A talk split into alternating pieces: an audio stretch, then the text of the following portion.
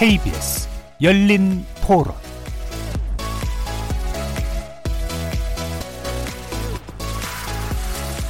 안녕하십니까. KBS 열린 토론 정준희입니다. 외고가 됐든 자사고가 됐든 수준 있는 고등 교육을 받고 싶으니까 가는 거고 중학생 때부터 자신의 특기랑 진로를 찾은 학생들이 자신의 진로를 위해서 높은 수준의 교육을 받을 권리를 박탈한다는 게 이게 어이가 없고요. 자사고랑 일반고 사이에 교육의 격차가 불평등이 있는 건 사실이지만 그래도 자사고 재학생으로서 자사고만이 할 수 있는 프로그램이나 자율적인 뭔가 학생들이 주도할 수 있는 그런 게 많잖아요. 이런 자사고가 만약 일반고로 전환된다면 그런 것들을 경험할 수 없을 것 같아서 반대하는 것 같아요. 저는 일반 고 학생입니다. 이 외고랑 자사고 폐지하는 거는 누군가에게 좀 더 이득을 주기 위한 것이 아니라 모두가 다 똑같은 교육을 받고 똑같은 제도 속에서 대학을 가기 위함이라고 생각을 합니다. 공교육의 질을 높이기 위해서라도 다 같은 환경에서 있어야 된다고 생각합니다. 저는 일반고에 재학 중인 학생입니다. 외고 자사고 폐지가 하향 평준화이고 원래 일반고 학생보다 어차피 이제 공부를 잘하기 때문에 더 상향의 수준을 가지고 있을 것이라고 생각합니다. 그래서 결국은 원래 목적에 비해 별로 효과가 없을 것이라고 예상이 됩니다. 형평성으로 보면 폐지가 맞는 것 같긴 한데 애초에 여기가 좀 비싸잖아요 등록금이 다른 일반고에 비해서 너무 비싼데 그거에서 다른 사람들은 만약 형편이 부족해서 못 간다 이런 상황이 있을 수도 있으니까 그래서 거기서 형평성이 안 맞는다고 생각합니다. 예, 여러 학생들을 만나보 의견 어떻게들 들으셨습니까? 오늘 토론 주제는 바로 자사고, 외고 폐지, 불평등 완화냐, 하향 평준화냐입니다. 지난 7일이죠. 정부가 2025년을 기해 자사고, 외고, 국제고를 일반고로 일반 전환, 일관 전환하는 그런 내용의 바탕을 둔 고교 혁신안을 발표했습니다. 정부는 교육 격차가 사회 격층 격차로 이어진다는 국민의 의뢰를 무겁게 느끼면서 이를 통해 고교 서열화 문제를 풀어보겠다는 그런 입장이죠. 하지만 반대 측에선 이것이 결국 고교 교육의 하향 평준화를 가져올 것이라면서 반발하고 있기도 합니다. 그래서 오늘 KBS 열린 토론에서는 자사고, 외고 폐지, 불평등 완화냐, 하향 평준화냐라는 주제로 지난 7일 정부가 내놓은 고교 서열화 해소 방안, 고여사에 관련된 논의 진행해 보면서 또 하나의 뜨거운 감자인 정시 확대 관련 논쟁에 대해서도 전문가들과 함께 집중 토론해 보겠습니다. KBS 열린 토론은 여러분들과 함께 만듭니다. 청취자들도 토론에 참여하실 수 있는 방법 안내해 드리겠습니다. 문자로 참여하실 분은 샵9730 누르시고 의견 남겨주시면 됩니다. 단문은 50원, 장문은 100원의 정보 이용료가 붙습니다. KBS 모바일 콩, 트위터 계정 KBS 오픈을 통해서도 무료로 참여하실 수 있습니다. 청취자 여러분이 KBS 열린 토론의 주인공입니다. 청취자 여러분의 열띤 참여 부탁드립니다. KBS 열린 토론 지금부터 출발하겠습니다. 살아 있습니다. 토론이 살아 있습니다. 살아있는 토론, KBS 열린 토론. 토론은 라디오가 진짜입니다. 진짜 토론, KBS 열린 토론. 자, 그럼 오늘 함께 해주실 분들 소개하겠습니다. 먼저 정부가 발표한 자사고, 외고 등 일괄 일반고 전환 정책에 대해서 기본적으로 찬성하는 측이십니다. 이범 교육평론가 나오셨습니다. 예, 안녕하세요. 자, 그리고 지금 소개해드릴 전문가는 2018학년도 자녀의 대입을 이미 거치셨고요. 또 2년 뒤에 현재 고등학교 1학년인 자녀의 대학 입시를 또다시 앞두고 계신 학부모십니다. 정현미 서울혁신교육 학부모 네트워크 공동대표 나오셨습니다. 네, 안녕하세요. 자, 그리고 다음 두 분은 이 정부의 최근 방침, 자사고 외고 등의 일과 일반고 전환에 대해서 기본적으로 반대하는 입장을 가지고 계신 분들입니다. 정치경제연구소 대안의 김찬휘 부소장 나오셨습니다. 안녕하세요. 김찬휘입니다. 자, 그리고 또 한 분의 학부형이시고요. 교육 전문가이시기도 합니다. 현재 고3 수험생 학부모이시기도 하고요. 교육 바로 세우기 운동본부 박소영 대표 나오셨습니다. 네, 안녕하세요. 박소영입니다. KBS 열린 토론 자사고 외고 폐지 불평등 완화냐 하향 평준하냐 영상으로도 생중계, 생중계되고 있는데요. 유튜브 들어가셔서 KBS 일라디오 또는 KBS 열린 토론 검색하시면 지금 바로 저희들이 토론하는 모습 영상으로도 보실 수 있습니다. 구독 많이 눌러주시고요. 의견도 많이 달아주십시오. 나중에 팟캐스트로도 들으실 수 있고요. 매일 새벽 1시에 재방송도 됩니다. 자, 이렇게 함께할 방법까지 안내해드렸고 오늘 토론 주제 자사고 외고 폐지 불평등 완화냐 하향 평준하냐 본격적으로 시작해 보겠습니다. KBS 열린 토론. 자, 정시 확대 관련된 방침이 나오고 한 번 이제 논란이 휩쓸고 갔고요. 이제 또 한 번의 논란이 이제 나오고 있습니다. 어, 교육부가 지난 5일에 학종 실태 조사 결과를 발표하면서 일단 고교 서열화 문제를 확인했다라고 이제 이야기를 했고요. 어, 그리고 나서 이제 바로 지금의 문제인 자사고 외고 국제고의 2025년 일반고 일괄 전환 방침을 밝혔습니다. 어, 여기에 대해서 이제 여러 가지 찬반 양론들이 이제 나오고 있는데 기본적으로 이제 네 분 전문가께서 현재 정부 정책의 전환 과정에 대해서 어떻게 생각하시는지 간단히 의견 듣고 시작하도록 하겠습니다. 일단 고교설화 문제부터 짚어보죠. 어, 지금 학생, 학종 실태조사 발표 결과 고교설화 확인됐다. 이게 심각한 문제로 실제로 확인됐다라고 보시는지 의견 들어보고 가겠습니다. 이번 평론가님. 고교사회화는 뭐 어제 오늘의 얘기가 아니죠. 사실 고교평준화는 박정희 정부 시절에 단행된 조처였고 어, 그를 통해서 이제 전국의 고등학교 입시 사교육과 고등학교 입시 경쟁이 일제히 없어졌었습니다. 그게 이제 70년대 시작됐던 건데요.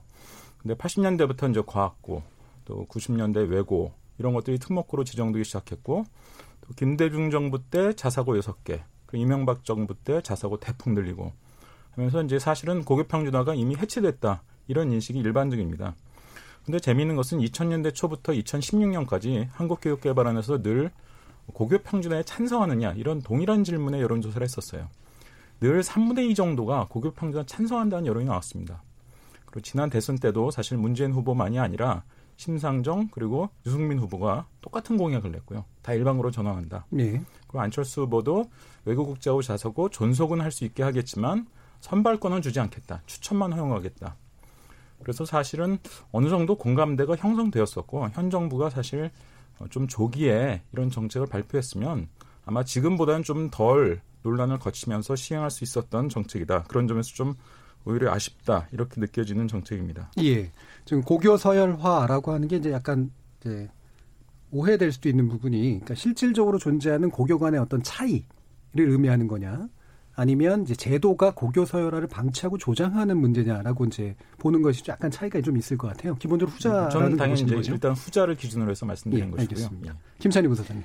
그 수치로 말씀드리면 좀 더 이해하실 수 있을 것 같은데요. 작년에 서울대 수시 최초 합격자 수를 한번 비교해 보면 하나고 학생이 46명이 서울대 수시에 최초 합격했습니다. 예. 그리고 또 일반고로 말씀드리면 한영고가 12명, 서울고가 10명, 단대부고가 9명이 서울대 수시에 최초 합격했는데요. 서울대 수시는 다 학종으로 돼 있습니다. 예. 근데 전국의 고등학교가 2,358개인데 서울대 합격생을 한 명이라도 낸 학교가 849개밖에 안 됩니다. 예. 즉 1,500개 학교는 합격생을 한 명도 못 된다는 얘기죠. 예. 그럼 결국 어떤 학교는 4등급까지 합격한 거고 어떤 학교는 전교 1등도 합격하지 못했기 때문에 학교 서열화가 분명히 존재한다 이렇게 존재한다. 말할 수 있습니다. 예, 알겠습니다. 자, 그러면 또 정현미 대표님. 네. 어, 개인의 경험 차원에서 일단 먼- 먼저 말씀을 드리자면은 저희 2015년에 이제 저희 아들이 고등학교 입시를 이제 앞두고 있었죠. 그래서 어, 일단은 그 당시에는 이제 그 자사고를 저도 염두에 두고서 어, 어, 그 설명회를 많이 다니고 어, 해봤는데 역시나 그 자사고의 유혹은 이제 뿌리칠 수 없었어요. 예. 그래서 자사고를 보낼까 이제 고민을 하다가 그 시점에서 이제 그 어떤 철학적인 물음이 이제 다가와서 어, 행복한 교육 어, 아이들의 물음이요? 예, 네. 예. 야, 그리고 어 어떻게 하면 학창 시절을 즐겁게 어 공부를 공부로 즐겁게 할 수 있을까 이제 그런 고민들과 물음들을 던지면서 어 저는 일반고지만 자율형 학교인 혁신학교를 보내게 됐습니다. 예. 예, 그래서 혁신학교를 이제 3년 동안 다니면서 어 물론 자사고도 뭐 뭐 아이들의 자율성, 인성, 창의성 교육을 뭐 충분히 뭐 하고 있고 그게 교육의 취지가 맞다고 하나 이제 그 일반고를 다니면서도 충분히 저희 아이는 그런 교육적인 어떤 화- 어 교육 과정 속에서 어 그런 면들을 많이 길러냈고 예. 그리고 성공적으로 학교 생활 잘 마치고 대학도 잘 들어갔어요. 예.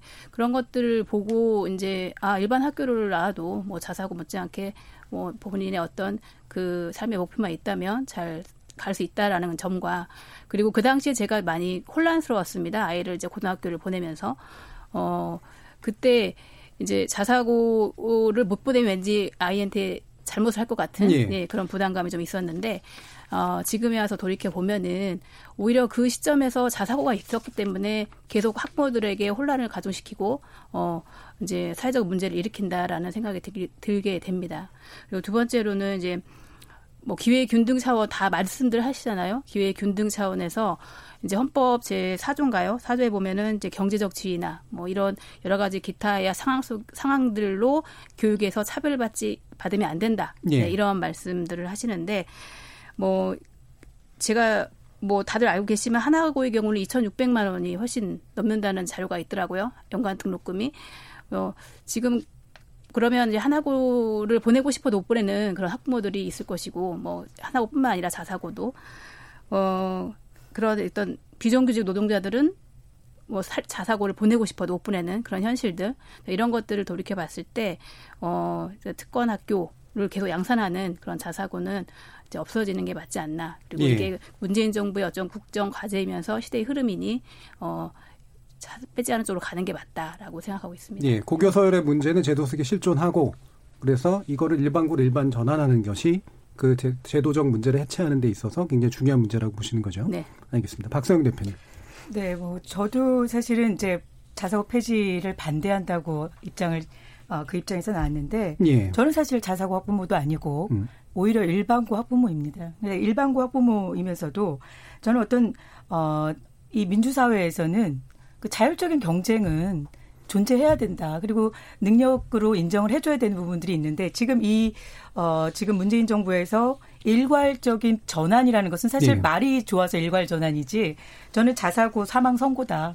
자, 일괄 폐지나 마찬가지다라는 예. 생각이 듭니다. 그래서 이 부분에 대해서는 지난 그 6월에 있었던 재지정 평가 그거에 대한 논란도 가시지 않았는데 사실 일괄적으로 25년도에 다 전환을 시키겠다고 하는 것은 어떻게 보면 민주사회에서 민주 어 자유민주주의 사회에서 학부모나 학생들이 선택할 수 있는 자유 선택권을 박탈하는 그런 어 기회 그 계기가 되는 게 아닌가 그런 생각이 좀 들고요.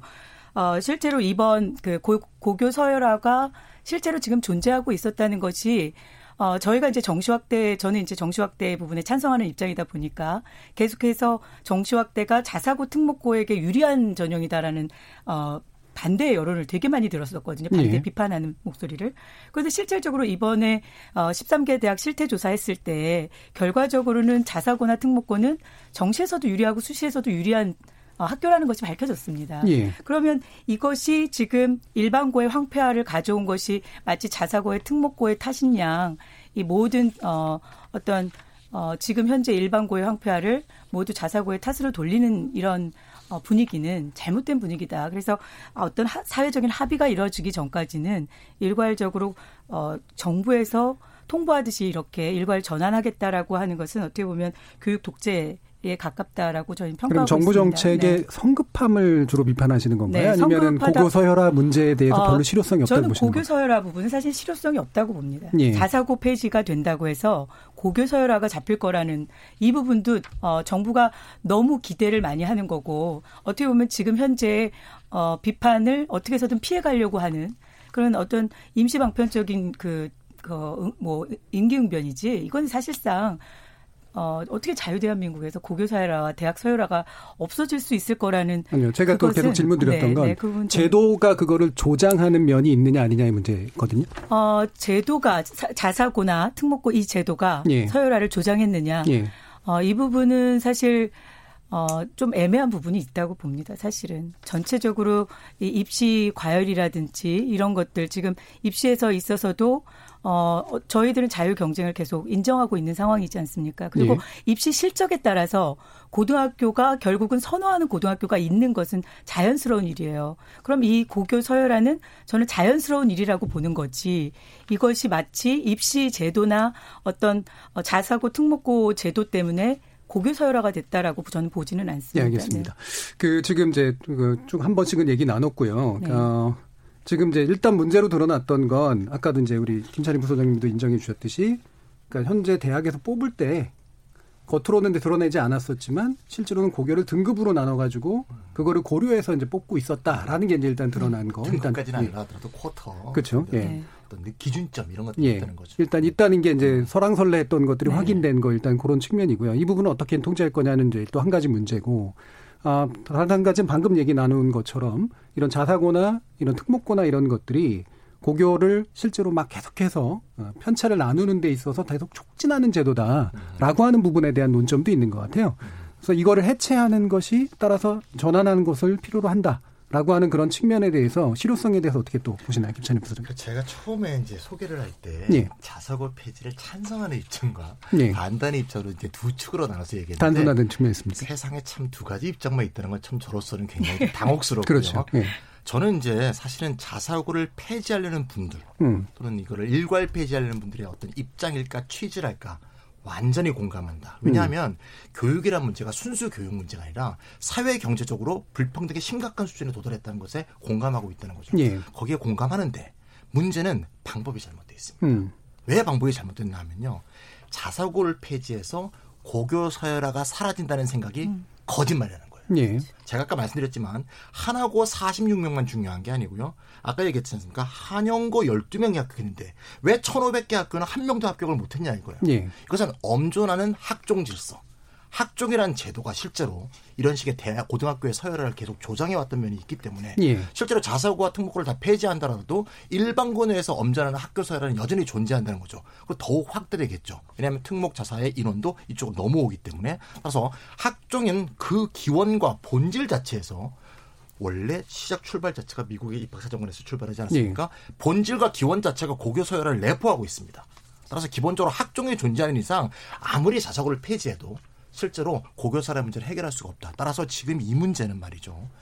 분쟁은 굉장히 시끄러운데 실익은 하나도 없다. 그러면 이제 공연하게 학종을 시끄러움만 불러일으키지 아무런 효과가 없는 정책이다. 그러니까 학종 제도를 폐지하거나 전환시키면 네. 특목고나 자사고의 문제는 자연스럽게 자연스럽게 해서 된다. 굳이 폐지하지도. 않더라도 해서 된다. 네네네. 알겠습니다. 이 부분에 대해서 어떻게 보세요? 이번 평론님. 김찬희 부소장께서 아까부터 전국의 고등학교가 2,358개인데 서울대 합격자 배출한 학교가 649개밖에 안 된다. 849개. 뭐 원래 다 배출하기 어렵습니다. 왜냐하면 서울대 정원이 3,000명밖에 안 돼요. 3,000명밖에 안 되니까 골고루 한 명씩 합격시키고 나면 남는 인원이 별로 없어요. 그러니까 그거는 어차피 약간 다른 논점의 문제라고 생각하고요.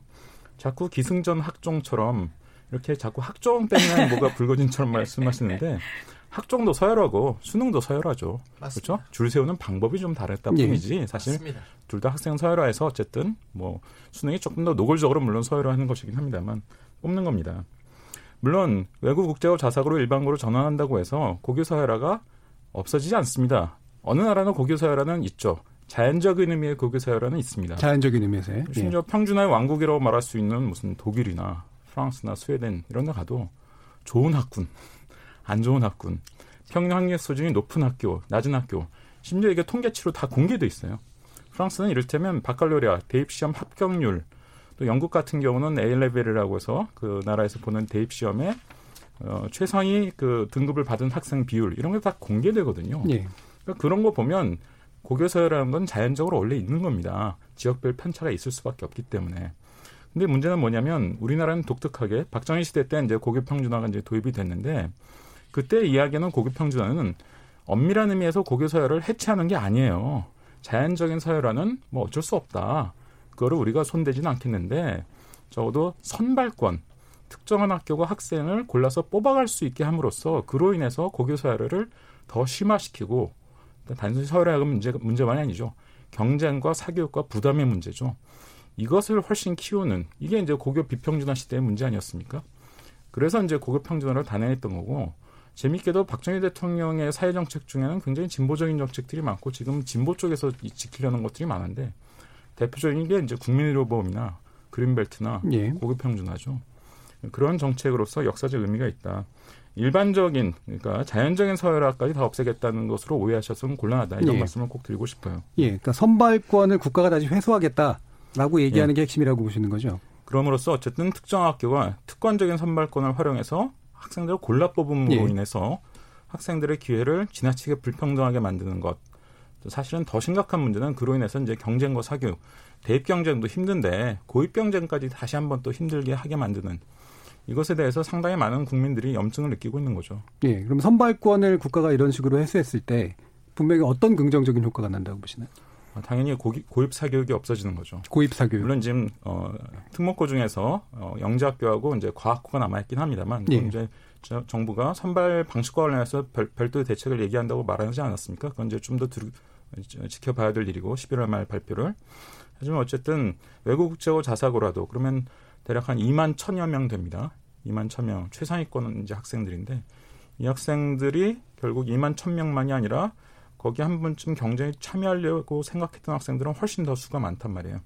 이 학생들이 이제 겪게 되는 부담이나 사교육, 뭐 사교육은 학생의 문제만이 아니라 또 부모의 재정의 문제이기도 하지 않습니까? 그것 때문에 사실 노후 대비도 잘 못하고 있는 상황인데 뭐 대입 경쟁까지는 아니어도 고입 경쟁은 현저하게 줄일 수 있다 이런 장점이 장점이 있다는 예, 거죠. 이번 평론가님이 이제 종종 이제 말씀하시는 그 핵심 부분이 이런 포인트인 것 같아요. 적어도 이제 이게 모든 문제를 해결하는 게 아니라 경쟁이 일찍 시작된 걸 적어도 조금이라도 막아주는 그런 효과가 있는 거 아니냐. 그리고 사교육의 일부라도 좀 축소시키는 효과가 있는 거 아니냐. 사교육 축소 효과는 확실히 있을 예, 겁니다. 예, 이 부분에 대해서 이제 많이 지적을 예, 하시거든요. 네. 박세웅 대표님. 뭐 제가 그냥 잠깐 학부모 입장에서 말씀을 드리면 사실 고입 경쟁 부분 때문에 뭐 그 초등학교부터 지나친 어, 사교육이 먼저 시작되는 거는 뭐 예. 분명히 있습니다. 그렇죠. 그런데 과거 영재고가 남아 있는 상황에서요. 아무리 이 2만 1000명이 그 자사고나 특목고 외고 국제고에 들어가지 않는 아이들이 줄은다고 준다고 하더라도 과거와 영재고가 있는 한 조기 사교육은 막지 못합니다. 제가 봤을 때는 정말 학부모들이 줄어드는 효과는 조차 없나요? 줄어드는 효과가 그렇게 많이 있을 것 같지는 않습니다. 음. 그리고 일반고에서도 하물며 일반고에 보낸 학부모들이 어떠냐면 자사고 못 보낸 거에 대한 후회도 있으시고요. 일반고 다니면서.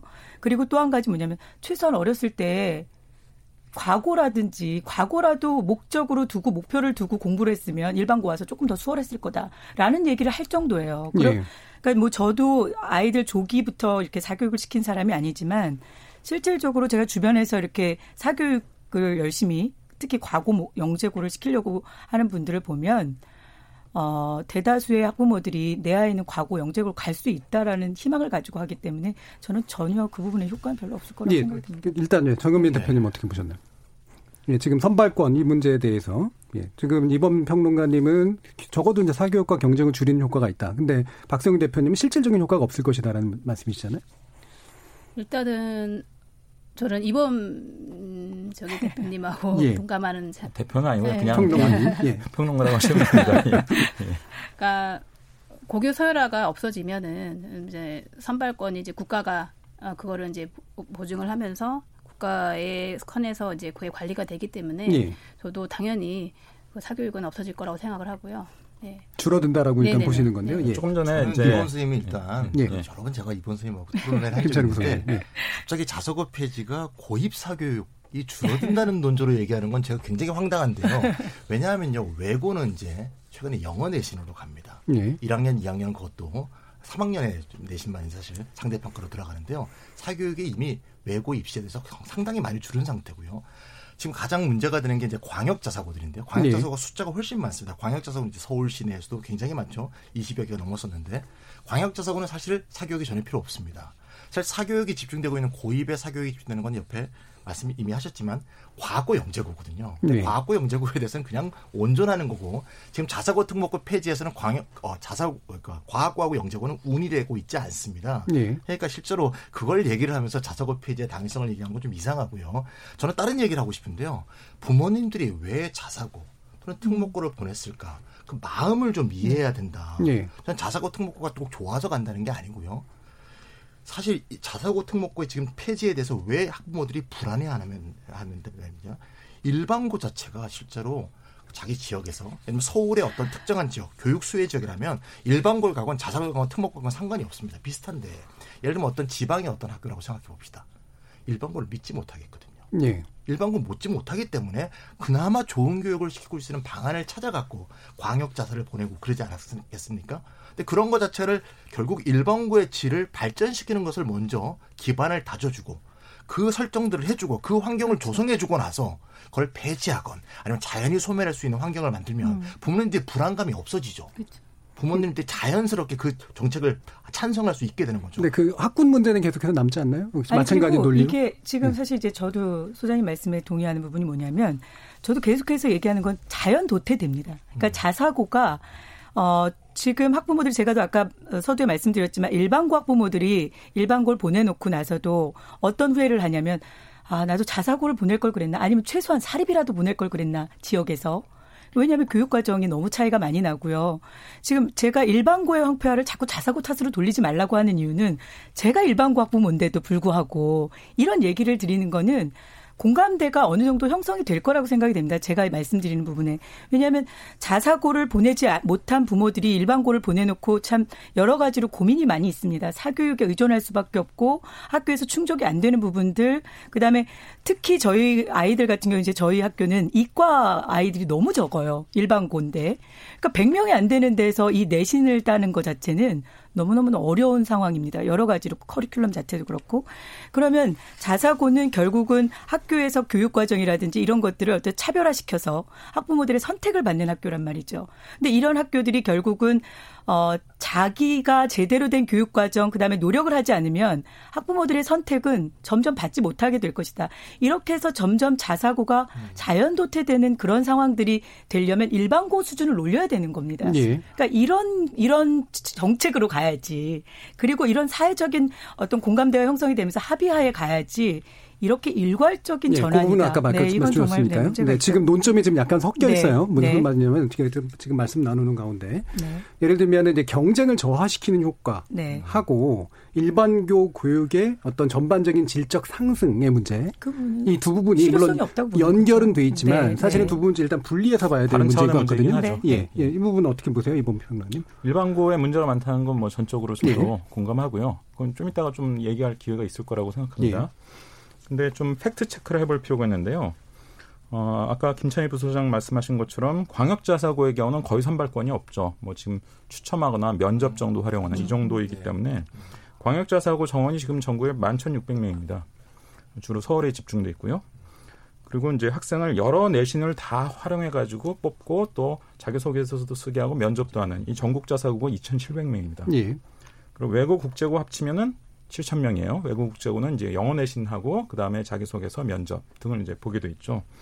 그러니까 다 합치면 2만 천여 명 되는데 그 중에 만 천 명 정도는 선발권이 별로 없는 거의 없는 광역자사고고 만 명, 정원 만 명 정도가 이제 선발권을 가진 외고 국제고 그리고 전국 자사고입니다. 예.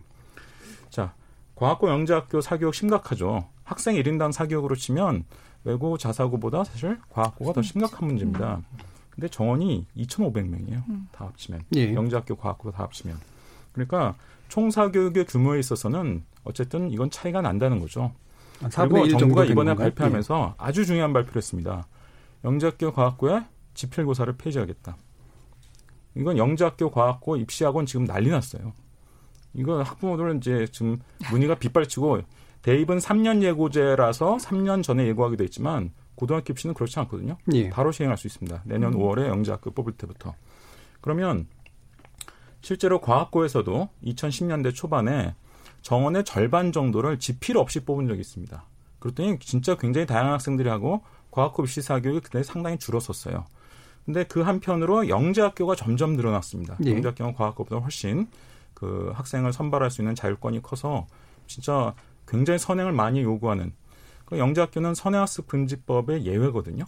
아주 이런 것 저런 거 다 활용해서 뽑았습니다. 그리고 과학고에 그렇게 지필 없이 뽑는 것도 점점 줄어서 지금은 다 과학고도 거의 다 지필을 보게 돼 있어요.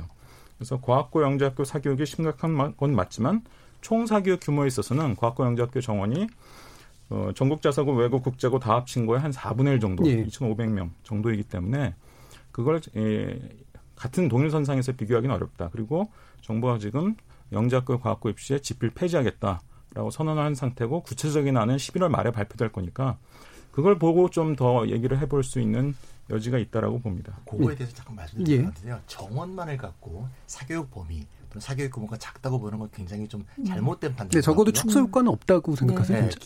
아, 지필을 폐지하면 거의 없습니다. 그러니까 지필 폐지하면 실질적으로 선행학습 요구하는 문항을 못 내는 겁니다. 학부모들이 보통 이과 선호도가 크기 때문에요. 과학고 영재고 사교육에 몰두하는 사람들이 훨씬 많고요. 그러니까 왜냐하면 이제 4분의 1만큼이니까 잠깐만요. 예, 4분의 1만큼이니까 딱 4분의 1만큼으로 줄어들 거다. 이건 너무 단순한 네, 논리인데. 단순한 논리고요. 네. 예, 직관적으로 생각하면 적어도 절반 내지 일정하게 축소 효과는 있지 않을까라는 생각이 당연히 들거든요. 그게 기대죠. 예. 사실상. 아, 물론 네, 기대인데. 면접을 보겠죠. 과거에도 서울대가 수시에서 지필고사를 폐지한다 그럴 때 문제가 될 거라고 봤지 만 면접으로 전환해 갖고 예. 면접 사교육에 역시 많이 뭐그 일어나고 부분 있거든요. 수 있겠죠. 그러니까 예. 여러 다른 방향으로 즉 면접 방법으로 분명히 사교육이 네. 충분히 유지될 수 있는 이쪽은 줄어들고 이쪽이 늘어나는 효과가 되기 때문에 전체적인 규모에서는 큰 차이가 없을 거라고 봅니다. 근데 지필 부분은 그런데 네. 예를 들면은 이제 한 7천 명 정도 방금 네. 말씀하신 것처럼 차지하고 있는 이런 부분이 음. 네. 전환되는 만큼의 일정한 상세 효과는 없나요? 그 보통 이제 제가 아까도 예. 이제 학부모들은 일단 자사고 외고 그다음에 뭐 이런 특목고들이 국제고 못 가는 상황이 돼 버렸을 때는 예. 그냥 일반고를 포기하고 간다 이렇게 맘먹는 사람이 많지 않을 거예요. 예. 특히 자기 아이를 조금 더 공부를 좀 더 시키고 더 좋은 환경에서 시켜보겠다고 하는 분들은 그 비지, 비좁은 2,500명을 거기에 희망을 갖고 또 할 수 있는 거죠. 그러니까 이쪽이 대안이 됐던 것이 이쪽 대안이 없어졌다고 일반고로 가는 것이 아니라 그 마음이 결국은 과거 영재고로 갈 수 있고요. 그리고 뭐 김찬희 소장님 말씀하셨지만 정말 면접이 그냥 뭐, 뭐 단순한 걸 묻는 게 아니지 않습니까? 지금 특히 연구 스카이의 이 면접들은요 논술 보는 논술고사 문제로 면접을 봅니다. 뭐 이런 지금 고임 얘기하는데 자꾸 네. 이제 스카이에 면접 얘기를 네. 하시는데 네, 어, 과학과하고 영재학교 네. 제 아무리 선학습 많이 시켜도요. 네. 문과 성향인 아니 애들은 무슨 저는 절대 못 가요. 아시잖아요. 그거. 네. 그리고 정부가 지금 과학고 영재학교에 대해서 입시를 건드리겠다는 선언은 한 아니, 최근 한 중요한 10년 사이에 의미는 최초로 있다고 한 봐요. 거예요. 네. 이명박 정부 초기에 과학고 입시를 일부 건드린 것, 아까 네. 말씀드린 걸 제외하고는 지금 10년 만에 처음 있는 일입니다. 그러니까 지피를 없애겠다라고 지금 선언적인 얘기만 잠깐 했을 뿐이지 구체적인 안은 11월 말에 내놓겠다고 했는데 제가 교육부나 이제 이런 데서 슬슬 흘러나오는 얘기를 보면 굉장히 세밀한 안을 지금 만들고 있어요. 그래서 어, 실제로 우리가 입시 현장에서 이제 관찰을 해보면 사교육의 규모를 이, 그 좌우하는 요인 중에 구조적 요인이 있어요. 대학 서열이라든지 무슨 일자리의 격차라든지 이런 서, 이런 효- 이런 게 한 7, 80%는 되는데 적어도 2, 30%는 선발을 어떻게 하느냐에 따라 분명히 달라져요. 얼마 복잡하게 여러 가지를 요구하느냐, 또 난이도가 얼마나 높느냐, 이거에 따라서 2, 30%가 분명히 달라지는데 벌써 지필 폐지를 필두로 해서 난이도를 낮추면 영재학교, 과학고, 사교육은 당연히 줄어듭니다. 예, 이 부분은 그래서 사교육 줄여드는 효과, 그다음에 경쟁의 감소 효과 부분은 어, 뭐 실증적으로 대- 뭐 이렇게 얘기할 수는 없으니까 지금 약간 다른 견해 정도가 있는 거로 일단은 좀 요 정도로 정리를 하고요.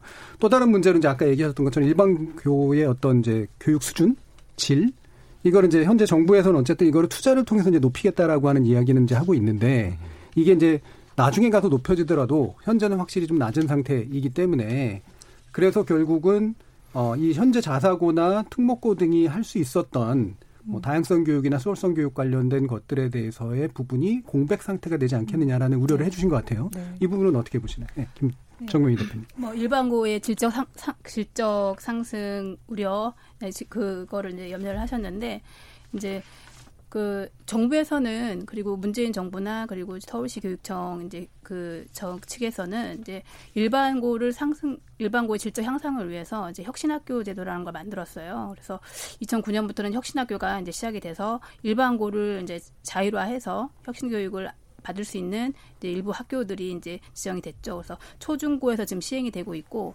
초중 같은 경우는 지금 학생이나 학부모들의 만족도가 상당히 높은 걸로 알고 있어요. 그래서 예. 지금 많이 그더 성과가 성과를 내고 있고 그 2018년도 교육부에서도 역시 성과 보고서에서 여러 가지 만족도나 어떤 교육적인 성과 이런 것들이 이제 자료들이 지표로 다 나와 있습니다. 이제 이런 것들이 있고 하지만 이제 교 문제는 이제 입시의 분례에 있는 이제 고등학교가 문제이긴 한데 예.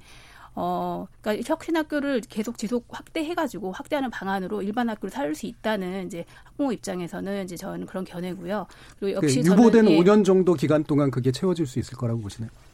어, 당연하죠. 왜냐면 음. 초중고 같은 건 이미 성과를 많이 내고 있었고요. 예. 고등학교 같은 경우는 지금 자사고 특목고가 존재하나 아직 지금 과도기 있긴 하지만은 자사고나 특목고가 없어진다면은 아마 성공적으로 이루어질 수 있을 거라고 확대될 수 있을 거라고 생각을 합니다. 예, 이 부분에 부분에 예, 반론하실 박소영 사실 대표님. 지금 혁신학교에 대한 그 실적을 지금 뭐 성과가 있다고 말씀하셨는데 이 부분은 정말 어, 저는 사실 좀 유감입니다. 이 부분에 대해서 그- 그렇게 바라보신다. 못하셨다. 네, 예. 동의할 수 없고요.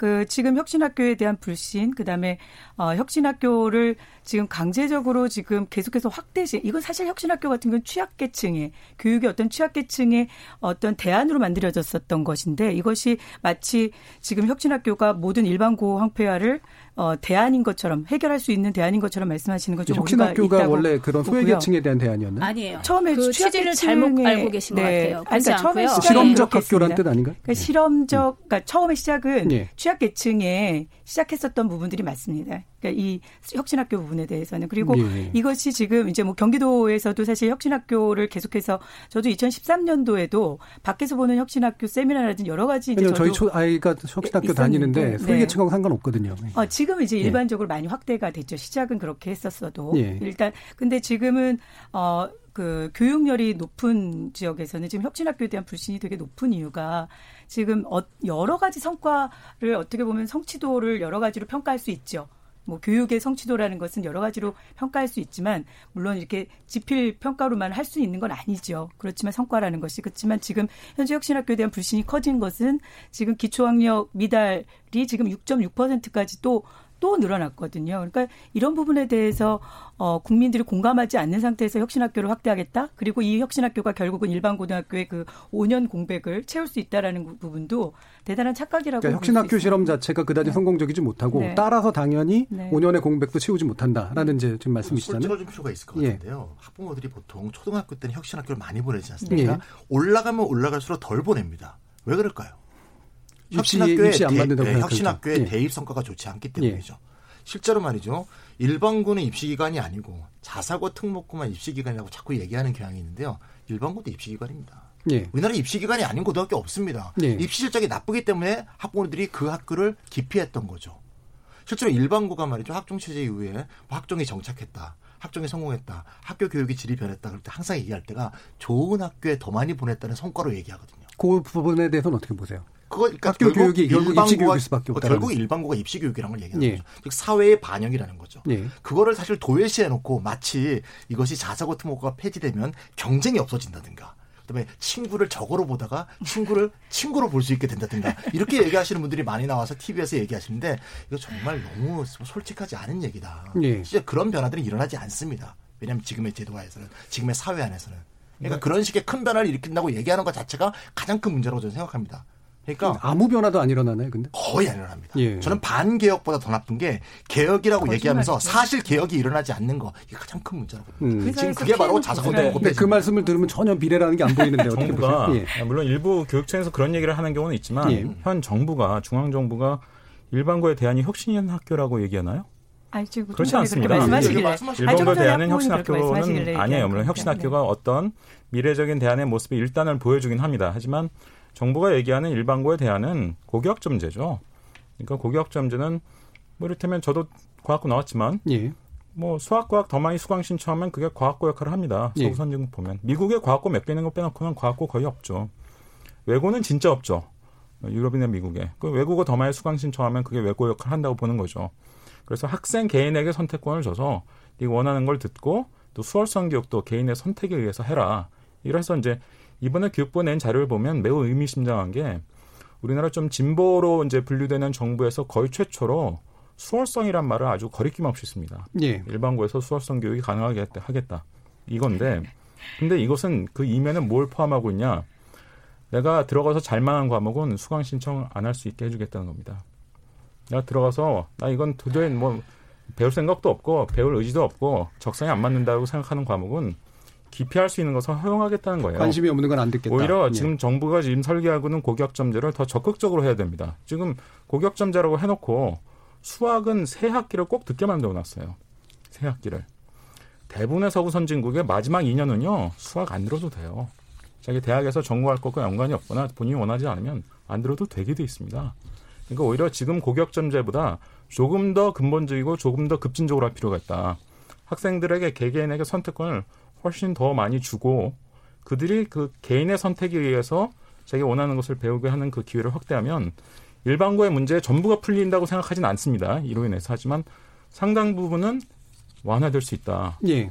완전한 해소라고는 표현하지 않겠지만 상당 부분 여건이 나아질 수 있다라고 생각을 해요. 그러면 이제 고, 지금 이제 일반 고의 질적 어떤 상승을 위한 대안은 5년 뒤로 이제 예정돼 있는 그 고교학 점제 문제에서 그렇죠. 좀더 완성이 되는 그러니까 거고. 고교학 점제가 2025년 고1로 예정돼 있는데 예. 외고국제고 자사고의 전환, 일반고 전환이 역시 2025년 고1로 예정돼 있는 게 동시잖아요. 예. 이게 내용적으로 연관이 있는 거죠, 사실은. 예. 그럼 방금 이제 그 김찬희 부소장님 지적하셨던 결국은 이제 입시 교육의 문제다라고 하는 것도 역시 그 문제로 어느 그렇죠. 정도 뭐 수능도 입시고 학종도 입시고 일반고도 입시 교육 하는 거고 예. 뭐 정도의 차이, 방식의 차이는 있을지언정 다 뭐 입시라는 것이 우리나라 교육 전체를 지배하고 있는 일종의 자기장 같은 효과를 내고 있는 것이거든요. 그러니까 저는 김찬희 부소장의 그런 지적에 대해서는 예. 충분히 공감합니다. 이해하지만 그렇다고 해서 우리가 지금 어떤 노력을 해도 일반고는 거의 달라지지 않을 것이다. 라고 얘기하는 것은 고교학 전제가 가진 어떤 파괴적인 잠재력에 대해서 너무 좀 과소평가하시는 게 아닌가 하는 예, 생각이 이분 들어요. 김찬희 부소장님. 저는 어떤 걸 해도 안 바뀐다는 얘기가 아니고요. 예. 핀트가 어긋났다는 얘기입니다. 예. 대입 제도 자체 우리가 뒤에 또 얘기하겠지만 대입 제도를 혁신적으로 바꾸고 사회적 대타협을 하고 모든 사람이 수긍할 수 있는 방향으로 대입 제도를 바꿔서 고교 교육을 바꿔야 된다고 보고요. 지금 고교 학점제 얘기가 나와서 꼭 말씀을 드려야 될 것 같은데요. 저는 고교 학점제가 우리나라에서 제일 나쁜 결과를 날 거라고 봅니다. 예. 저는 고등학생이 오히려 기초학력을 더 튼튼하게 하고 모두 배워야 될 걸 다 배워야 된다고 봅니다. 예를 들면 말이죠. 지금까지도 그렇고 앞으로도 그러면 보통 이과 학생들이 과학을 두 개 선택합니다. 근데 자기가 진학하려는 학과하고 관계없는 과학을 공부해도 대학 진학이 되죠. 예. 실제로. 그래서 예를 들면 물리를 선택하지 않고 기계공학과 갔다. 그럼 어떻게 되냐면요. 대학교에 입학하기 전인 1월, 2월 달에 학교에서 물리 강좌를 서- 개설을 했어요. 강제로 듣게 만듭니다. 마찬가지 일이 이제는 2015년 개정교육과정 때문에 수학에서도 발생하는데요. 이제 2022학년도부터는요. 수능을 볼 때 어떤 학생이 이과 학생인데 미적분을 안 해도 됩니다. 이과 학생인데 기하를 안 해도 됩니다. 그럼 예를 들면 미적분을 안한 학생이 학점제, 고교 학점제라는 그 참 고상한 이론에 의해서 미적분을 선택하지 않고 기하만 선택해서 졸업했다고 봅시다. 예. 근데 대학에서는 그 학생이 수용이 안 돼요. 그럼 어떻게 될까요? 1학년, 2학년 때 결국 1월 달, 2월 달에 3월 달 입학하기 전에 학생들한테 강제로 미적분을 듣게 해야 됩니다. 다시 말하자면 고등학생들의 자율성을 확대해 준다는 굉장히 고상한 이론을 얘기하지만 이것이 오히려 대학생들의 강제 수업을 더 강화시키는 그런 식의 풍선 효과를 낳는 겁니다. 우리나라의 대학교 교육과 연관 효과. 미적분을 안 들으면 아니 그는 안 들어도 되는 학- 과들도 있어요. 정말 저는 공대, 어이가 없는 얘기인데요. 무조건 들어야 되죠. 그거는 대학이 책임져야 될걸 예. 학생 책임으로 미루는 태도예요. 아니죠. 고등학교에 책임져야 될 대학에서 우리 대학 거죠. 공대에 만약 꼭 들어오려면 물리를 해라라고 예. 지정하면 돼요. 예. 근데 왜 지정 안 할 것 같으세요? 대학이 합리적이잖아요. 예. 우리 대학 공대 들어오려면 물리 꼭 해. 지정하는 게 합리적인 것 같은데 왜안 예. 할것 같습니까? 학생들 책임이 아니고요. 대학 공대 교수들은 그렇게 지정하자고 요구해요. 대학이 입학처에서 반대해요. 입학처에서 그런 거 요구하면 우리 대학 지원 경쟁률 떨어지니까 그러니까 안 한다. 그래서 대학이란 게 하나의 덩어리가 아니에요. 그 안에 이해관계가 다 다른데 입학처가 입학과 관련해서는 우위를 가지고 있고 따라서 정부가 고교학점제 제도를 정착되게 하려면 대학의 전공에 따라서 필수로 이 과목을 꼭 들으라는 것을 지정하도록 요구해야 돼요. 정부가 드라이브를 걸지 않으면 대학 스스로는 절대로 안 바뀝니다. 바로. 그. 그러면 네, 결국은 바로 그 얘기죠. 결국은 그렇게 대학에서 결국 그 과목을 서- 들어야 된다라고 하면 음. 전공에 따라 달라지겠죠. 그렇죠. 예. 전공에 따라 달라지고 학생들은 결국은 그 전공을 하기 위해서 그 과목을 들어야 될 겁니다. 음. 어, 당연하죠. 네, 예, 선택해서 그거 듣는 거죠. 네, 음. 그런데 결국은 그것이 이게 아이들이 어떤 그 고교학점제에 대해서 지금 정말 대단한 환상을 갖고 있는 게 저도 사실 지금 이 부분을 되게 지적하고 싶었거든요. 왜냐하면 정시 확대 부분을 얘기하다 보니까 고교학점제하고 계속해서 이게 그 부딪히는 부분들이 있었습니다. 저- 고교학점제 때문에 결국은 정시 확대는 어 되면 안 된다라는 그 얘기들을 계속했기 때문에 저도 고교학점제에 대해 대단한 그 아, 고민을 많이 해봤는데 실질적으로 고교학점제에 대한 실효성 부분에 대해서 현장에 있는 교사들도 부정적으로 보는 입장들이 되게 많고요. 예. 실제 아이들이 선택권을 주겠다.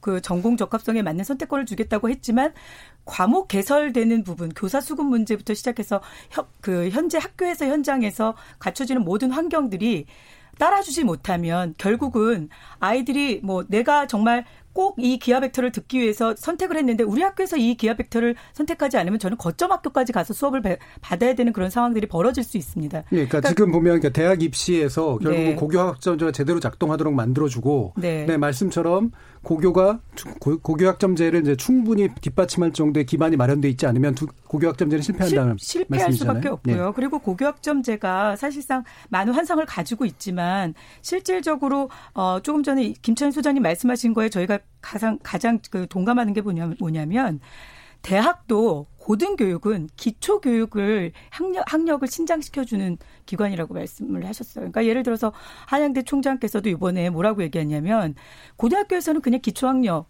기본적인 소양을 좀 갖춰줬으면 좋겠다. 이것이 결국은 선택권이라는 것에 어떤 환상을 가지고 얘기를 하지만 아이들이 결국 본인이 기초적으로 갖춰야 되는 것들을 놓칠 수가 있다.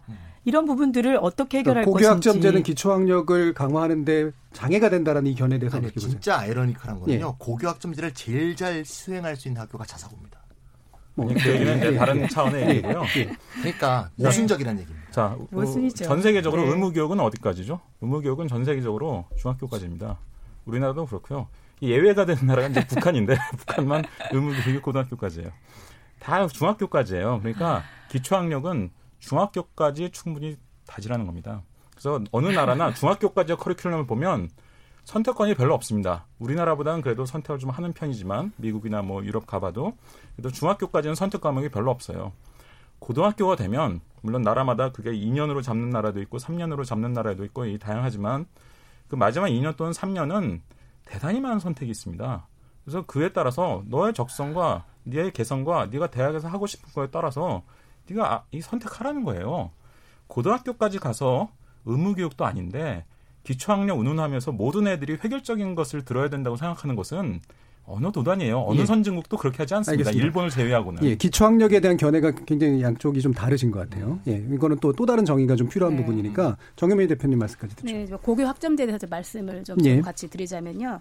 이게 지금 2018년, 18년이나 19년 올해부터 아마 시범 운영되고 있는 걸로 알고 있어요. 그래서 몇 개 학교에서 지금 하고 있고요. 네네네.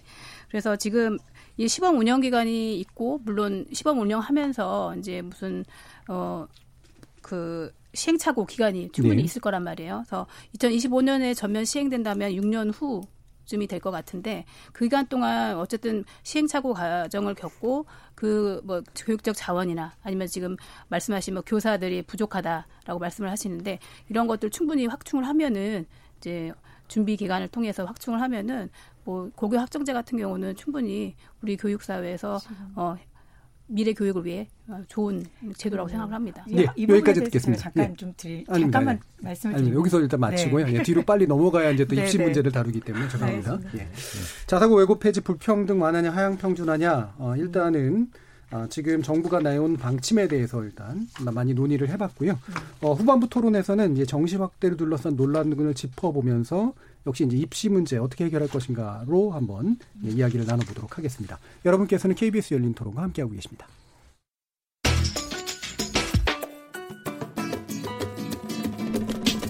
묻는다, 듣는다, 통한다. KBS 열린 토론. 듣고 계신 청취자 여러분, 감사드립니다. 들으면서 답답한 부분은 없으신가요?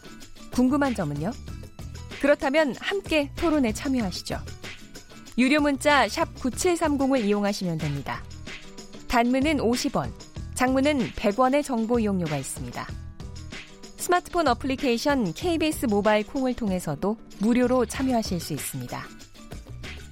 KBS 열린 토론은 언제나 열려 있습니다. 듣고 계신 KBS 열린 토론은 매일 밤 1시에 재방송됩니다.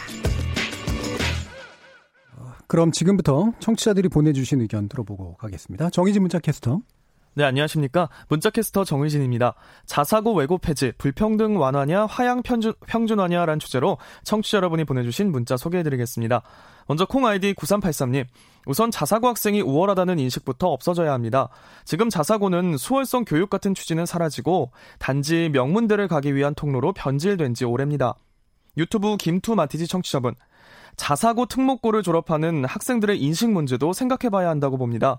아마 이 학생들은 일반고의 평범한 학생들을 잘 이해하기가 힘들 겁니다. 사회적인 인식이 편향적으로 기울 수 있습니다.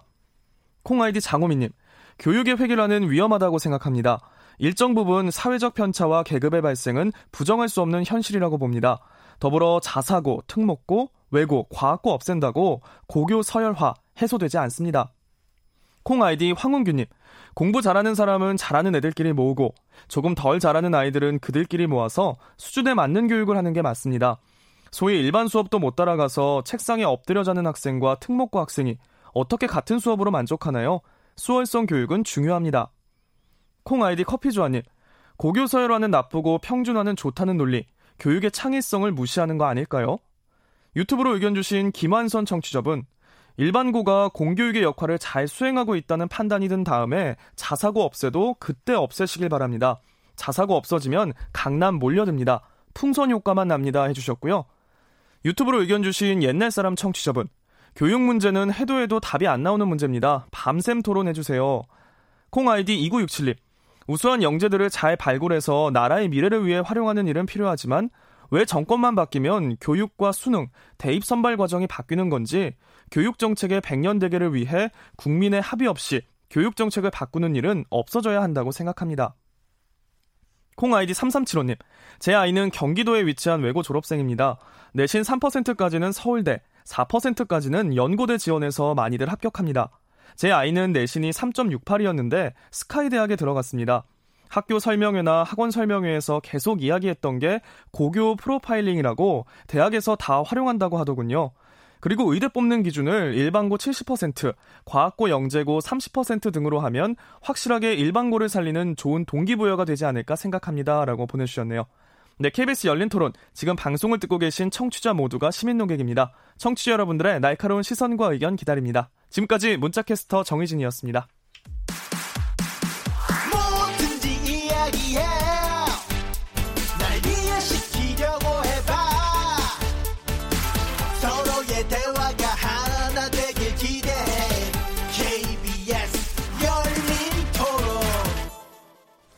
예, KBS 열린 토론 김찬희 정치경제연구소 대한부소장, 박소영 교육바로 세우기 운동본부 대표, 이범 교육평론가, 정현미 서울혁신교육학부모 네트워크 공동대표 이렇게 네 분과 함께하고 있습니다.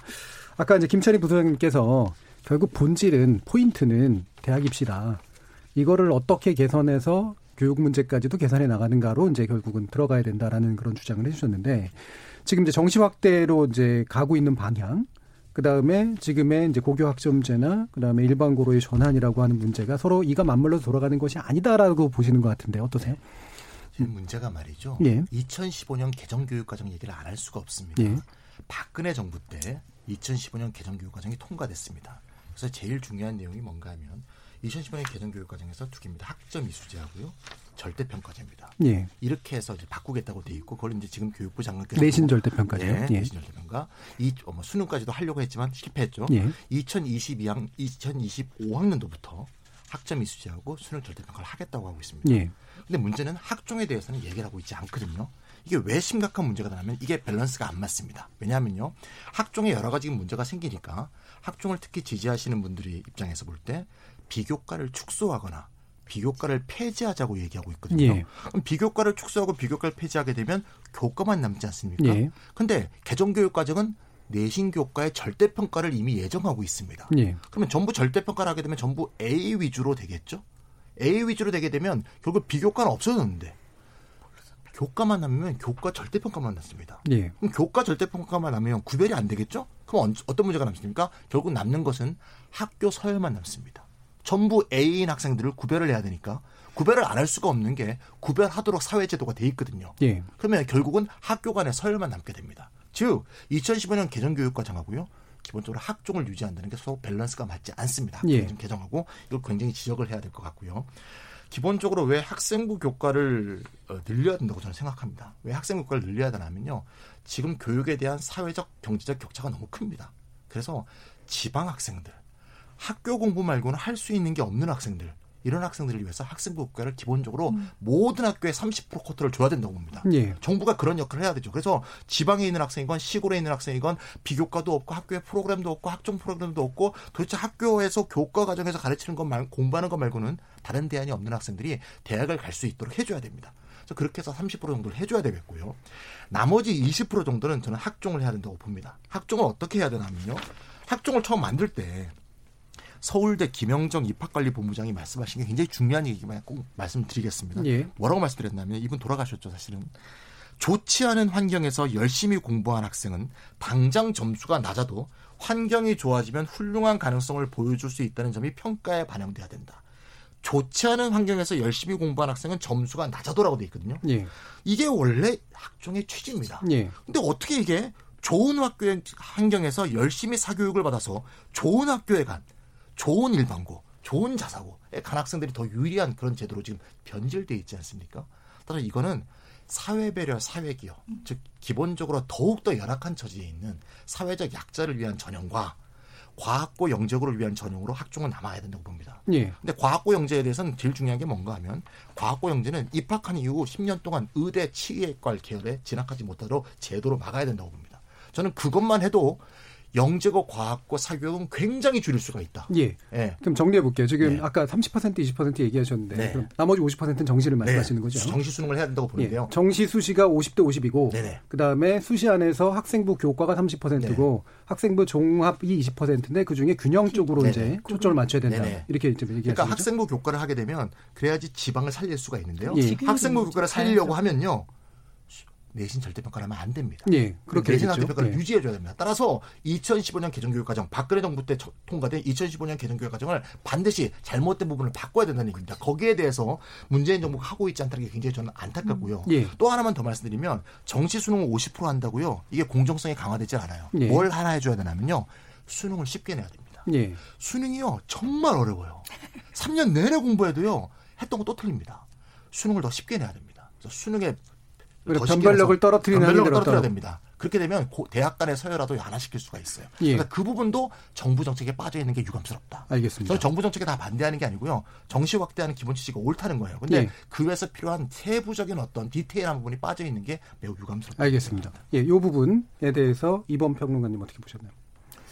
2015 개정 교육 과정에 의하면 고격점자가 사실상 그 안에 이제 내자 내장돼 있죠. 예. 장착돼 있는데 박근혜 정부가 고교 내신을 절대 평가로 바꾸려고 했었죠. 원래 예정대로라면 2014년 1학년부터 고등학교 1학년부터 고등학교, 고등학교 내신이 절대 평가가 될 뻔했어요. 원래 진작부터 예정돼 있었고.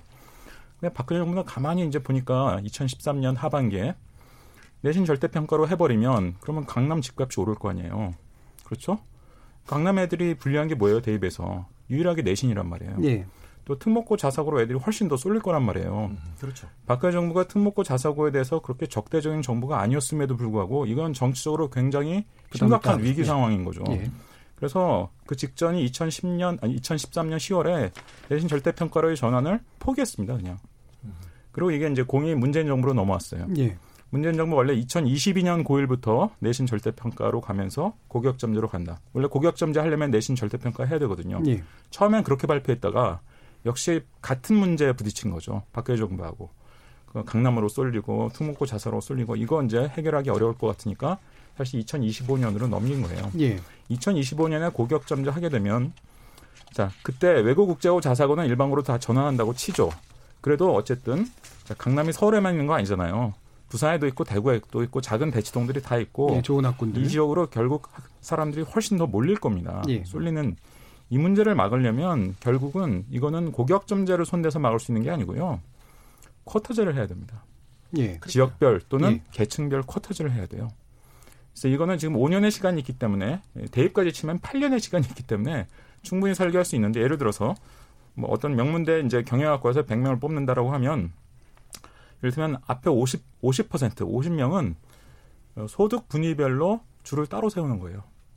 그래서 이를테면 소득 1분에서 10분위까지 있는데 1, 2분이 10% 뽑는다. 줄 세워서. 3, 4분이 10% 뽑는다. 5, 6분이 이런 식으로 해서 이제 10분위까지 이제 그러면 결국 저소득층 1, 2분위도 최소한 10%는 뽑히는 거예요. 그러면. 예. 그렇게 이제 50%를 뽑고 나머지 50명은 뭐 안 뽑힌 애들 어, 앞에 50%못 뽑힌 애들 이제 그냥 줄 세워서 뽑, 뽑는 거죠. 그러니까 이 쿼터제는 정시에서도 할 수 있고 수시에서도 할 수 있어요. 여러 예. 군데서 다 할 수 있습니다. 사실 이런 것들을 그 보완적으로 살피 마련하지 않으면요. 어, 누가 다음 대통령이 돼도 고교학점제 무서워서 못 합니다. 그러니까 쿼터제는 수시나 정시나 어쨌든 다 적용할 수 있는 네. 부분이고, 근데 그걸 하시는 의도가 이제 결과적으로도 균형적으로 뽑히게 만드는 것도 있지만, 동시에 학군만 보고 몰려가는 거를 막는 효과도 있기 때문인 그렇죠. 그거는 교육적인 문제가 아니라 정치적 문제가 돼요. 그래서 예. 누가 집권하든 심각한 문제가 됩니다. 교육적으로는 내신 절대 평가가 맞거든요. 상대 평가한 나라 우리 OECD 35개국 중에 우리나라밖에 없어요. 예. 아니 그 수십 명, 뭐 백여 명 사이에서 서로 서로 딛고 올라가는 경쟁을 하라고 하는 거니까 굉장히 비교육적인 거고 교육학적으로도 말이 안 되는 거거든요. 근데 절대 평가를 하게 되면 우리나라에서 어쨌든 내신 상대 평가에 의존해서 그래도 좀 균형 있게 형평성 있게 뽑히는 이런 효과가 이제 나타나고 있었던 거고 강남으로 쏠린 것도 조금 막을 수 있었던 건데 이게 다 무너진단 말이에요. 그러니까 고격잠재와 더불어서 내신 절대평가로 가게 되면 제가 보기에는 이건 뭐 교육적인 문제가 아니라 정치인들이 쿼터제를 선택하지 않을 수가 없을 겁니다. 예, 당연히 그렇게 될 것이다. 네. 예. 이 부분 박성윤 대표님. 어, 뭐 이제 사실 이제 입시 제도 얘기를 하다 보면 결국 2015 교육과정을 저희가 안 할 얘기를 안할 예. 수가 없는데 이 부분에 대해서도 사실 저는 어, 고교학점제나 2015 교육과정에 대해서 지금 정확하게 그 진단을 한번 해봐야 된다라는 생각을 하고 있습니다. 정확한 진단을 하고 지금 말씀하신 두 분이 지금 두 분 전문가께서 말씀하신 것처럼 분명히 잘못된 부분들이 있습니다. 예. 그러니까 설계 단계와 그다음에 이것이 적용되는 단계에 있을 때 분명히 잘못된 부분들이 있으면 이 부분에 대해서 과감하게 수정을 해야 된다라고 보고 있습니다. 지금 그래서 뭐 이 쿼터제나 이런 부분들은 저도 사실 생각을 안 해봤던 부분이거든요. 그러니까 예. 저희 같은 경우에 정시 50% 이상을 얘기를 하고 있었고 저도 교과 부분이 늘어야 된다는 사회권 대학에서 교과 부분이 늘어야 된다는 부분에 대해서는 저도 일부 어 공감을 하고 있습니다. 왜냐하면 자연스럽게 지역 균형이 일어나거든요. 예. 그리고 이제 그 고른 기회 전형 같은 경우 학생부 종합 전형 같은 경우에 정말 사회적인 약자를 위해서 돼야 되는데 지금 이제 어 자꾸 그그 그 교육의 평등, 불평등을 해소하겠다라고 하는 부분에서 결국 계속 그 불평등을 해소하겠다고 만들어냈던 제도들이 오히려 사회적인 약자라든지 그런 소외 계층한테는 더 불리한 제도가 됐다. 예. 현재로는 예. 예. 학생부 종합 전형도 그렇고 물론 정시도 마찬가지 그 부분이 있습니다. 그래서 뭐 일부 쿼터제 부분은 제가 지금 들어가지고는 바로 뭐 동감할 수 있다라고 얘기할 수 없을 것 같고요. 조금 고민이 사회적인 고민이 좀 필요하다. 그래서 음, 그렇습니다. 네, 네. 그래서 지금 이제 뭐 앞으로 2028년도를 얘기하고 있고 2025년도부터 고교학점제 시행하는 것도 얘기하고 있지만 저는 고교학점제도 2025년부터 시행하겠다. 이것은 너무 어, 성급하지 않겠나. 예. 네. 그러면 이 부분에 대해서 충분히 고민을 하고 아까 저희가 시행착오 교육의 제도에 있어서 시행착오가 있을 수 있다라고 얘기했지만 학부모들과 학생 입장에서는 이 시행착오가 있을 수 있다는 걸 용납할 수가 없습니다. 왜냐하면 그것에 대한 피해는 고스란히 그 해당 학년의 학생들과 학부모한테 돌아가는 거거든요. 예. 그러니까 제도에 대한 시행착오를 이거는 그냥 시행착오기 때문에 더 좋은 것이 앞으로 될 거다라고 얘기하는 것은 현재 입시를 준비하고 있거나 현재 학교를 다니고 있는 학생들한테는 아주 가장 가장 큰 피해를 주는 거다. 예, 중요한 문제인데 네. 이제 약간 뭐 앞으로 나갔으니까 다시 네, 이제 네. 모으면 세 분은 어쨌든 정시 확대에 대해서는 기본적으로 방침에 대해서 네, 찬성하시는 네. 것 같고. 네, 그 부분은 다만 국민의 공감대도 형성이 절대 평가나 이제 네. 뭐 이제 고교학점대에 대해서는 약간의 네. 견해가 달리하시는 게 네. 있는데 적어도 균형 선발을 통해 가지고 그런 문제들을 보완하는 방식들까지도 이제 동의를 하시는 것 같아요. 저는 내신이 성취도 평가를 기준으로 한다 그러면 절대 평가도 맞다고 생각합니다. 정유민 대표님은 어떻게 보세요? 네, 저도 그러니까 정시 확대에 대해서 좀 솔직히 학부모 입장에서 많이 우려하고 있는 편이거든요. 예. 그러니까 정시가 이제 수능을 확대와 이제 같이 맞물려 가는 건데 그 수능 같은 경우는 지금 저희 아들을 사례를 들 수밖에 없는데 아들은 이제 고등학교 들어가면서 혁신학교를 다니면서 이제 혁신학교 교육 과정을 통해서 이제 학종을 준비하고 있었습니다. 근데 학종을 준비하고 또 잘 따라갔고 그래서 뭐 입시를 겪는데 크게 무리가 없을 거라고 생각을 했는데 이제 고3이 되면서는 이제 수능을 준비할 수밖에 없었어요. 그러니까 네. 딱 문납을 가로막고 있는 게 수능이더라고요. 그래서 어쩔 수 없이 또 사교육에 의존할 수밖에 없었던 고3이 돼서야 이제 그런 사례가 있었는데 개인적인 경험이 있는데 어, 그래서 이제 정시가 되면, 정시가 이제 확대가 되면은 이제 그 수능의 어떤 비율이, 그 수능의 어떤 중심이 과중되는 것에 대해서 우려를 하고 있고요. 오히려 저는 이제 학종을 개선하는 게 좀 평가 방식을 좀 개선하는 게 그거에 또 비중을 두는 게 더 맞지 않나 이제 예, 생각하고 그 있습니다. 그 부분에 대해서는 이제 또 나머지 세 분과는 예, 또 의견이 좀다 네. 달라지시는 부분이 있는 것 같네요. 이게 지금이 편이 좀 이렇게 또 다시 나뉘었습니다. 제, 제 평가는 좀 다르고. 저도 원래 정시학 때 찬성론자는 원래 아니었어요. 원래는 아니셨죠. 네. 아니었죠. 저는 원래 양비론자입니다. 저는 한정도 이게 이상한 거고 네. 수능도 네, 이상한 TV에서 또그 얘기하셨더라고요. 저는 했었는데 그꼭 해야 같은데요. 정시를 확대하게 된 대통령의 취지 또는 국민 여론이 워낙 압도적으로 지지하는 데는 예. 그 나름 의 합리적 이유가 있는 거다. 이제 이런 얘기를 하는 예. 거죠. 예. 보완하신다면 고른 기회 전형 있잖아요. 예. 이거 취지가 좋은데요. 예. 그 고른 기회 또는 저소득층의 쿼터 이런 문제로 이 문제를 해결하는 것은요. 예. 이 문제로만 해결하려고 그러면 안 됩니다. 고른 기회는 고른 기회로도 둬야 되는데 왜냐하면요. 이러면요. 중 중간층들 즉 고, 그 예를 들면 고른 그렇죠. 기회에 해당하는 중간층이 제일 어려울 수 기초생활. 수급자라든가 네. 이런 게 아니고 또 아버지가 독립운동가가 아니라든가 사회 취약계층이 아닌 서민들 그다음에 중층 중간층들은 방법이 없습니다. 네. 그러니까 사실 그런 문제를 해결하면 안 되고요. 아까 저 선진국 얘기를 많이 하셨는데 사실 고른교회 전형이라는 게 종합 학종의 악세사리거든요. 예. 미국의 입학 사정관제로 부유층이라든가 사회적 지위가 높은 사람들이 대학에 많이 진학하는 것을 완화시키거나 뭔가 이렇게 어, 좀 희석하기 위해서 고른교회 전형을 활용하고 있는 거거든요. 그래서 이게 과연 이거의 보완책이 될 수 있을까? 저는 그게 문제가 되고요. 가장 중요한 건요. 학생인데요. 지금 이 제도를 그대로 둔 상태에서 아무리 절대평가로 바꾸건 뭐로 바꾼 간에요. 학생이 부담이 줄질 않아요. 예. 지금 학생들은 학교 내신 죽으라고 하고 비교과하고 그러다가 나중에 2학년 돼갖고 이게 안 될 것 같으면 그때 또 수능하고 이걸 다 하게 되거든요. 예. 따라서 어떤 지역에 있느냐, 어떤 곳에서 공부하고 있냐에 따라서 길을 하나만 제시해서 그 길을 향해서 달아갈 수 있도록 해서 학생들의 불안을 줄여줘야 된다고 봅니다. 따라서 지방에 있는 학생은 내신만 잘 관리하면 대학 갈 수 있게. 그다음에 보통 학생들은 공부를 열심히 하면 갈 수 있게.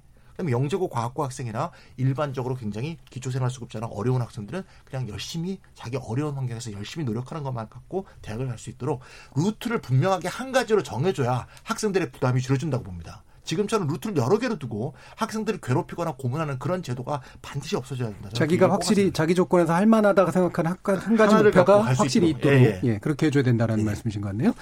자 이게 뭐 뒤에 토론 시간이 이제 얼마 남지 않아서 마지막 마무리 토론 이제 들어가야 될 것 같은데요. 어, 한 30초씩 정도뿐이 안 될 것 같습니다. 지금 네, 나- 얘기되고 있는 이 정시 확대 플러스 그다음에 일반고 전환의 문제에 있어서 현재 정부가 가장 역점을 둬야 될 것 뭐라고 생각하시는지 짧게 표현 부탁드립니다. 먼저 박세웅 대표님.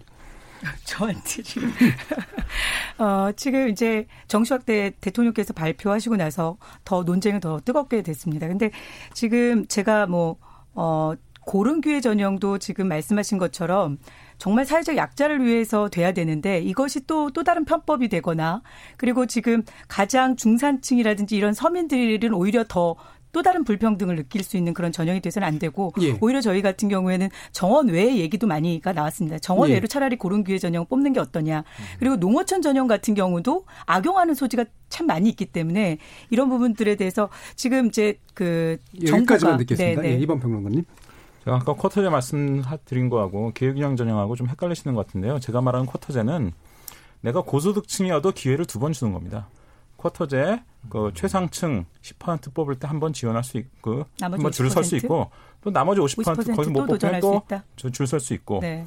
그러니까 모든 모집 정원에서 이제 그런 식으로 쿼터제를 두자는 것이고요. 예. 따라서 특정한 저소득층만을 위해서 쿼터제를 하는 그런 의미가 아니라는 거죠. 음. 그렇게 되면 어쨌든 최고 저소득층도 적어도 모집 정원의 10%는 뽑히게 되고 그 위의 층도 역시 모집 어, 정원의 10%는 뽑히게 알겠습니다. 되고 고소득층도 마찬가지 이런 것을 의미하는 겁니다. 예, 정경민 대표님. 네, 현재 여론이 그 학생부 중심 전형에 대한 반반심에 예. 의해서 또 그래서 정시 확대 어떤 향수를 불러일으키고 있는 것 같습니다. 어, 정시 확대도 물론 뭐 고려해볼 사항이긴 하지만 어쨌든 학종의 어떤 개편을 통해서 좀 체계적인 평가 시스템 도입해가지고 학부모들이 더 이상 혼란을 겪지 않고 어, 알겠습니다. 입시 임할 수 있도록 했으면 예, 좋겠습니다. 김찬희 부사장 20초 드리겠습니다. 네. 학종이 이전에도 학생들은 입시로 힘들었죠. 예. 학종이 시작되고 나서는 정말 힘들어졌습니다. 저는 학생들이 진짜 지금처럼 죽을 정도로 힘든 거는 학종 시대 이후에 발생했다고 봅니다. 그래서 이거는 반드시 어떤 특수한 된다. 계층이라든가 영재과학고만 가는 전형으로 물론 제한을 걸어야겠지만 이렇게 바뀌어야 된다고 봅니다. 알겠습니다. KBS 열린 토론 오늘은 자사고 외고 폐지 불평등 완화냐 하향 평준화라는 주제로 전문가와 함께 토론해봤습니다. 이범 교육평론가 정현미 공동대표 김찬희 부소장 그리고 박수영 대표님 모두 네 분 수고하셨습니다. 감사합니다. 감사합니다. 고맙습니다. 예. 저는 내일 저녁 7시 20분에 다시 찾아뵙겠습니다. 지금까지 KBS 열린 토론 정준이었습니다.